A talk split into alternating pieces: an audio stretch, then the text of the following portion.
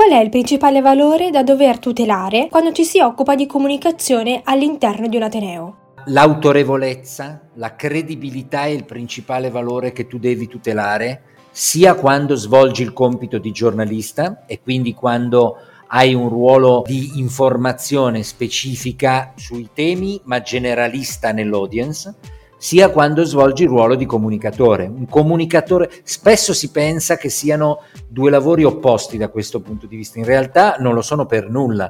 È grave quasi quanto, anzi è grave quanto, se non in alcuni casi pure più grave, la perdita di credibilità per un comunicatore rispetto a un giornalista, perché se un giornalista perde credibilità e la fa perdere al giornale per il quale lavora, può semplicemente magari, come dire, chiedere scuse ed essere sostituito, o comunque può puntare su altre cose. Se tu fai perdere credibilità all'istituzione per la quale lavori, fai un danno collettivo molto più grosso. Un gruppo di amici e tante fantastiche interviste. Questo è Lights Off, dove si spengono i riflettori e si accende la luce delle idee.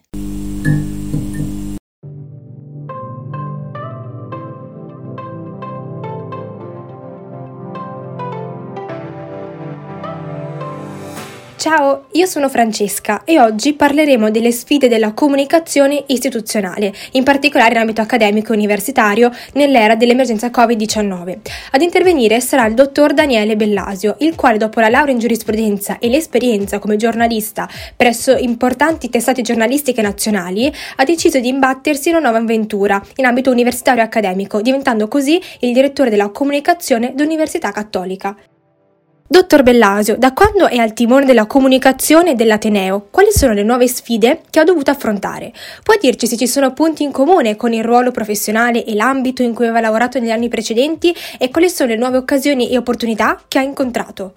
La più grande sfida che ho dovuto in qualche modo affrontare, che abbiamo dovuto affrontare noi che lavoriamo alla comunicazione dell'Università Cattolica, è in realtà molto simile alla sfida che ho dovuto affrontare negli ultimi anni nei giornali e nei media tradizionali, cioè ovviamente il processo di digitalizzazione. Il digitale è un nuovo ambiente, non è soltanto uno strumento, è qualcosa che va oltre la concezione di strumento. È un nuovo ambiente, è un nuovo mondo dentro al quale vanno portati i valori dei mondi più positivi che abbiamo vissuto in precedenza e dentro al quale esistono nuovi strumenti per svolgere il lavoro di giornalisti prima e di comunicatori poi. Questa sfida, che è la sfida diciamo globale che riguarda il mondo dell'informazione e della comunicazione, ma non soltanto dell'informazione e della comunicazione, ha avuto, come vi sarà sicuramente noto, un'accelerazione molto violenta dovuta al periodo di crisi legata alla diffusione della pandemia. Ovviamente quando ho iniziato a lavorare come direttore della comunicazione all'Università Cattolica, cioè un anno e mezzo fa, avevo in mente un processo di attivazione di progetti legati alla digitalizzazione che portasse la nostra comunicazione a essere, diciamo, a regime nel nuovo mondo nel giro di, direi, 3 anni. In realtà la diffusione della pandemia globale, la specifica diffusione in Italia di questo virus, ci ha portato ad accelerare alcuni di questi processi e quindi alcuni progetti che io immaginavo della durata almeno di un anno sono invece avvenuti in un lasso temporale molto più breve, addirittura in alcune circostanze anche di settimane. Questa è la principale sfida, molto simile a quella che ho vissuto in precedenza nei giornali. Quali sono altri punti in comune? Quali sono invece alcune differenze? L'autorevolezza, la credibilità è il principale valore che tu devi tutelare, sia quando svolgi il compito di giornalista e quindi quando hai un ruolo di informazione specifica sui temi, ma generalista nell'audience, sia quando svolgi il ruolo di comunicatore. Un comunicatore, spesso si pensa che siano due lavori opposti da questo punto di vista, in realtà non lo sono per nulla. È grave quasi quanto, anzi è grave quanto, se non in alcuni casi pure più grave la perdita di credibilità per un comunicatore rispetto a un giornalista, perché se un giornalista perde credibilità e la fa perdere al giornale per il quale lavora, può semplicemente magari, come dire, chiedere scusa ed essere sostituito, o comunque può puntare su altre cose. Se tu fai perdere credibilità all'istituzione per la quale lavori, fai un danno collettivo molto più grosso, ha un valore economico ancora maggiore la perdita di credibilità per un comunicatore rispetto a chi fa informazione nei giornali. Quindi questo è un altro aspetto sicuramente che unisce le due professioni. Ci sono poi aspetti tecnici che, se volete, affrontiamo. Ormai sia nei giornali sia negli uffici comunicazione si lavora con un approccio multimediale, cioè sia il giornalista sia il comunicatore oggi devono iniziare a pensare a una strategia e a un racconto che preveda più media, non uno soltanto, quindi un testo scritto, un video, un audio, un podcast, una foto. Queste direi che sono le principali caratteristiche comuni in questo periodo, però sfida della digitalizzazione, credibilità e autorevolezza come valore da tutelare, soprattutto approccio multimediale al racconto. Quando invece lavori come comunicatore all'interno di una realtà così complessa, ampia, hai molti interlocutori sopra di te, hai interlocutori accademici, hai interlocutori amministrativi, hai interlocutori politici, la città al tuo esterno, e hai una miriade di interlocutori anche davanti a te. Devi parlare contemporaneamente alla famiglia che vuole iscrivere o no suo figlio o sua figlia all'università, agli studenti, ai docenti, di nuovo alla città. Quindi, mentre il giornalista è uno snodo fondamentale, ma è un punto all'interno di una retta, quando fai comunicazione in organizzazioni così complesse sei un punto all'interno di una serie di rette concentriche, cioè come al centro di una ruota, e questo aspetto è, da un certo punto di vista, molto più faticoso, e ogni tanto preferiresti avere un unico interlocutore sopra di te o davanti a te. Però per altri versi è ovviamente molto stimolante, perché ti impedisce di sederti su un unico tono di voce, modo di comunicare, un'unica strategia, e alla fine quindi, pur essendo molto faticoso, è molto molto creativo. Come faceva notare, sono veramente moltissimi i pubblici di riferimento quando ci si interfaccia con un'università: i futuri studenti, gli studenti internazionali, il personale amministrativo e anche il personale docente. Il 1 novembre 2020 è iniziato il 100° anno accademico della nostra università. Dal 1921 al 2021 l'università ha vissuto svolte epocali, evoluzioni storiche e movimenti di massa. Nel 1921 i mezzi di comunicazione si limitavano a carta stampata, telegrafo e radio. Oggi l'università comunica tramite 5 piattaforme social e un sito web che è stato rinnovato per festeggiare il 100° compleanno, perciò i media tradizionali rimangono, ma sono ovviamente affiancati anche da piattaforme in continua evoluzione. E quindi le chiediamo: qual è il messaggio che, a prescindere dalla piattaforma, un ateneo deve saper comunicare in ogni tempo, specialmente in un tempo come quello attuale, contrassegnato da incertezza e stabilità?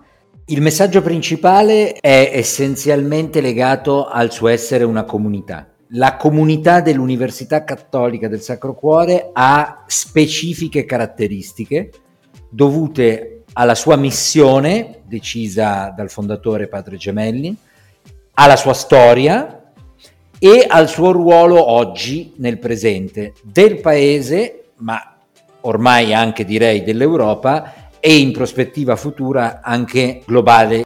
L'obiettivo principale che ci si deve porre oggi, ma che credo ci si ponesse anche allora, anche se non c'ero, era quello di trasmettere nel modo quanto più credibile e sincero possibile quali sono le caratteristiche della nostra comunità, della comunità accademica dell'Università Cattolica del Sacro Cuore.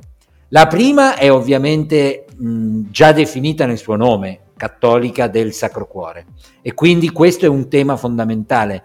Non si può comunicare bene se non si ha la percezione dell'importanza della propria identità, per esempio il fatto di essere una università multidisciplinare e transdisciplinare. Questa è una nostra grande sfida, quello di far capire in che senso è differente l'Università Cattolica nel suo essere interdisciplinare, multidisciplinare al suo interno. Ci sono altri due temi, uno che riguarda, molto collegato ovviamente all'identità cattolica che abbiamo visto all'inizio, e che riguarda l'approccio umanistico anche all'aspetto non soltanto di formazione ma anche di ricerca, cioè il fatto che la nostra università, anche quando fa ricerca, non si pone obiettivi come, con quanto, in quanti tempi, ma si pone soprattutto il perché. Quindi il fatto che la centralità dell'individuo, della persona, sia fondamentale nel rapporto tra studenti e docenti per quanto riguarda la formazione, quindi la prima missione dell'università, ma sia fondamentale anche nella ricerca, cioè porsi la domanda del perché una determinata ricerca va fatta, e molto spesso questo perché pone al centro l'utilità, il fine umano della stessa ricerca. È un'altra delle caratteristiche che mi sento di poter dire 100 anni fa e oggi sono importanti nel modo di comunicare la nostra università. Parlavamo di fama e reputazione, ma al contempo anche di proiezione all'estero. Le chiederei dunque come comunica all'esterno l'Università Cattolica, quali sono i valori a cui tinge per essere effettivamente una realtà valida e competitiva a livello internazionale.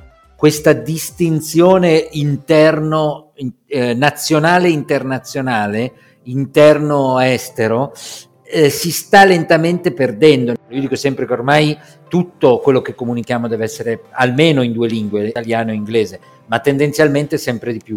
Quindi questa idea che esistano due, passatemi il termine, mercati diversi, due mondi così separati, si sta un po' perdendo. Però è chiaro che esistono ancora delle differenze culturali tali per cui all'estero alcune nostre caratteristiche vengono comprese più facilmente. Per esempio anche l'identità, la nostra identità, perché comunque la rete delle università cattoliche nel mondo si sta rafforzando, quindi per certi versi è più facile quasi comunicare l'identità della nostra università, anche nel suo essere privata nel senso di non statale. Sappiamo che in realtà svolge un ruolo pubblico, però diciamo non è statale. Anche questa identità non statale è per certi versi più facile da comunicare all'estero. Alcune caratteristiche della multidisciplinarietà in alcuni posti del mondo sono più comprensibili che in Italia, quindi ci sono dei temi che all'estero sono compresi meglio. Poi probabilmente ci sono dei temi che all'estero sono più complessi da comprendere, perché la struttura delle università è molto diversa. Per esempio la distinzione tra dipartimento e facoltà che noi tuttora abbiamo è una questione strutturale che all'estero è difficile da comunicare.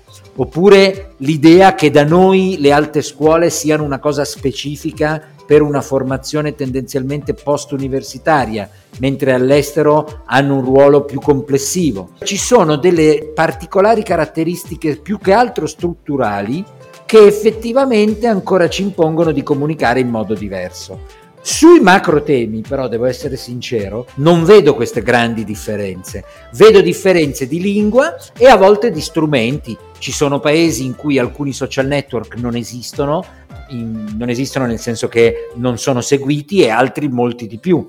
Ci sono alcuni social network che per esempio si prestano di più a una comunicazione worldwide e altri che invece si prestano di più a una comunicazione solo italiana. È più che altro una declinazione degli strumenti e uno studio delle specificità strutturali da distinguere nel racconto in Italia e all'estero, ma su identità, missione, storia, specifica natura accademica sono abbastanza ottimista. Molte delle caratteristiche dell'Università Cattolica si prestano a una comunicazione globale anche in via spedita, facile è sempre brutto dirlo, semplice, nel senso di non tortuosa e ostacolata. Proprio poco fa si parlava del digitale e di come questo effettivamente possa essere trainante non solo per quanto riguarda il contesto accademico, però, come diceva bene, anche quello che è il contesto giornalistico e dell'informazione. Per festeggiare i 5 anni dell'Università Cattolica del Sacro Cuore vediamo che c'è stato un grande intervento per quanto riguarda il rebranding e il restyling del sito. Questo ha fatto sì che il portale dell'università venisse ripensato al fine di poter essere considerato al pari di altri prestigiosi atenei internazionali. Perciò parlavamo appunto prima del fatto che è una realtà che si proietta proprio all'esterno. Sono, possiamo dire, crescenti le modalità di apprendimento digitale, perciò la digitalizzazione è sempre più importante, accelerata e amplificata dalla pandemia che stiamo vivendo, ed è per questo che l'Ateneo stesso si è adattato ad una tone of voice che non è più solo formale, austero e istituzionale, ma ha cercato appunto anche di approcciarsi a degli strumenti che possono essere le dirette Instagram, le dirette LinkedIn, che vanno proprio a rendere quasi più accattivante e vicino agli studenti lo stesso tone of voice. Nella fattispecie di questo processo, l'avvento dei social media come ha influito nella comunicazione universitaria? È una domanda molto interessante, molto ben posta, strutturata molto bene.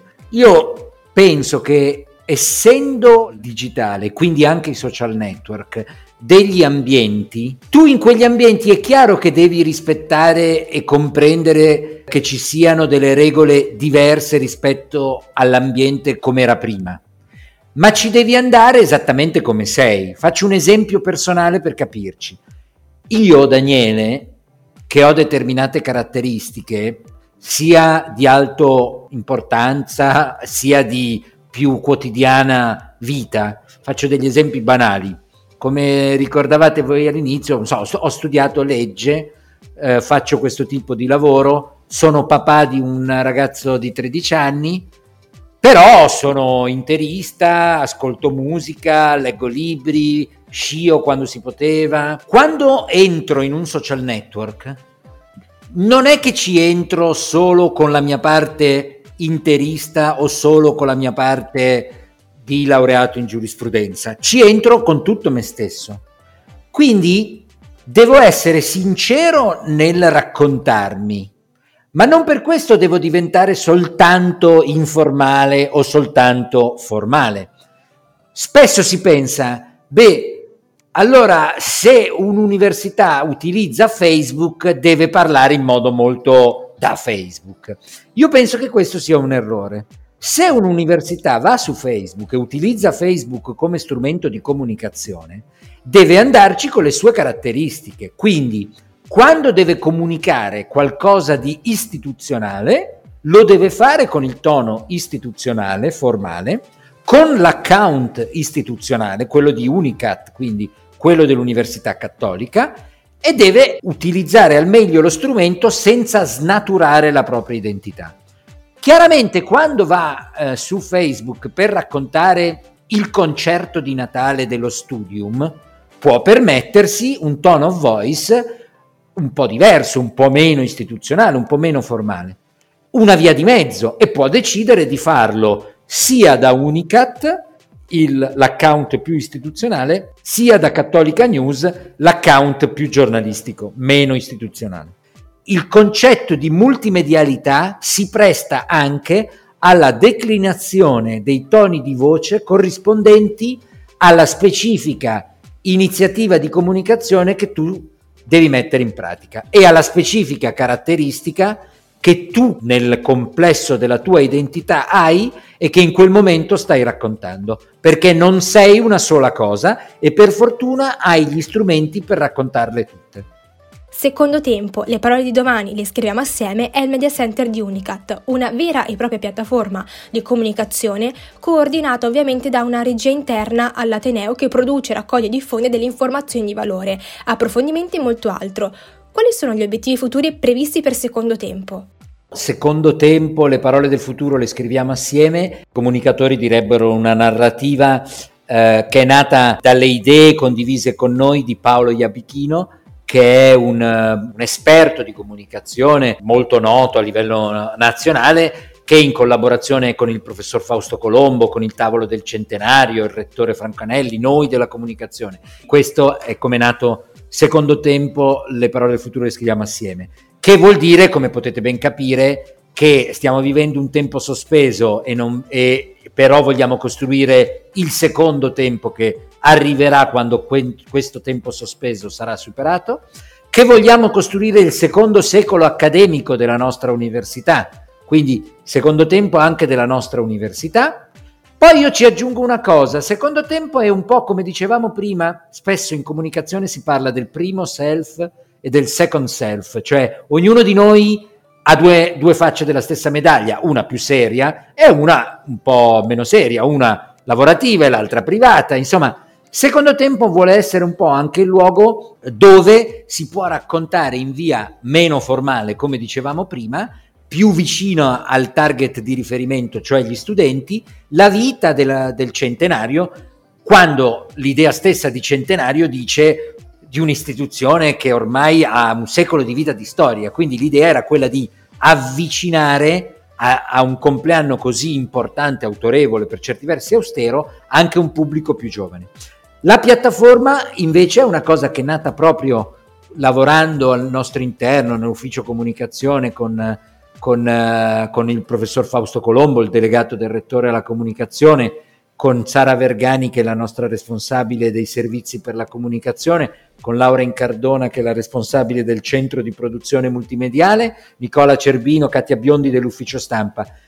L'idea che ormai, come ci siamo detti all'inizio di questa conversazione, la comunicazione non è più suddivisa per silos, o perlomeno può essere ancora in parte suddivisa per silos, il testo, l'articolo, l'ausorgan, il giornale, il blog, il video, l'audio, il podcast, quello che stiamo facendo, la fotogallery, la dem, tutto giusto, ma tutto questo deve essere parte di un'unica strategia di comunicazione, deve dare vita a quella che gli esperti chiamano un ecosistema della comunicazione dell'Università Cattolica. E allora ci siamo detti, questo ecosistema facciamolo trovare tutto nello stesso luogo e facciamo navigare le persone che vengono su Secondo Tempo in termini di idee più che in termini di qui trovi l'articolo, qua trovi il video, qua trovi il podcast, qui ancora trovi la fotogallery. Troviamo un unico luogo, un media center, un flusso continuo che a prescindere dal contenitore dia contenuti, per cui uno va sul Secondo Tempo e può decidere di leggere, di navigare o scegliendo il contenitore oppure semplicemente per temi, gli alunni, l'internazionale, le notizie, gli eventi del centenario. Ovviamente Secondo Tempo è anche il luogo dove metteremo il racconto degli eventi del centenario. Vedremo come saranno questi eventi, ovviamente nessuno può dire esattamente quante persone potranno venire a eventi fisici, quanti saranno invece in digitale, però noi sappiamo che comunque un luogo, perché le cose accadono, dice un nostro claim, perché le cose accadono ci vuole un luogo. Ecco, questo è un luogo digitale dove trovare tutti i contenuti dentro tutti i contenitori prodotti dall'Università Cattolica sul fronte della comunicazione. Eccoci alla fine di questa intervista ricca di spunti di riflessione che il dottor Daniele Bellasio, grazie alla sua professionalità e alle competenze, ha descritto con gli scenari attuali e futuri della comunicazione digitale e mediatica. Abbiamo scoperto che la grande sfida di oggi è portare tutti i valori che hanno caratterizzato un secolo di storia, all'interno dei quali i cambiamenti sono stati probabilmente molto profondi. Prendere tutto ciò che c'è di positivo e c'è di positivo nel mondo e portare questi valori rafforzati e attualizzati nel nuovo mondo, nel new normal di cui si sente parlare molto spesso, che appunto sta nascendo a causa sì del digitale, ma anche delle crisi e dei mutamenti dell'economia globale. Lights Off è un progetto che potrebbe creare effetti indesiderati e dipendenza anche grave. Leggere attentamente i nostri post su Instagram e LinkedIn per rimanere sempre aggiornato su tutti i nostri nuovi progetti, non tenere fuori dalla portata dei tuoi amici.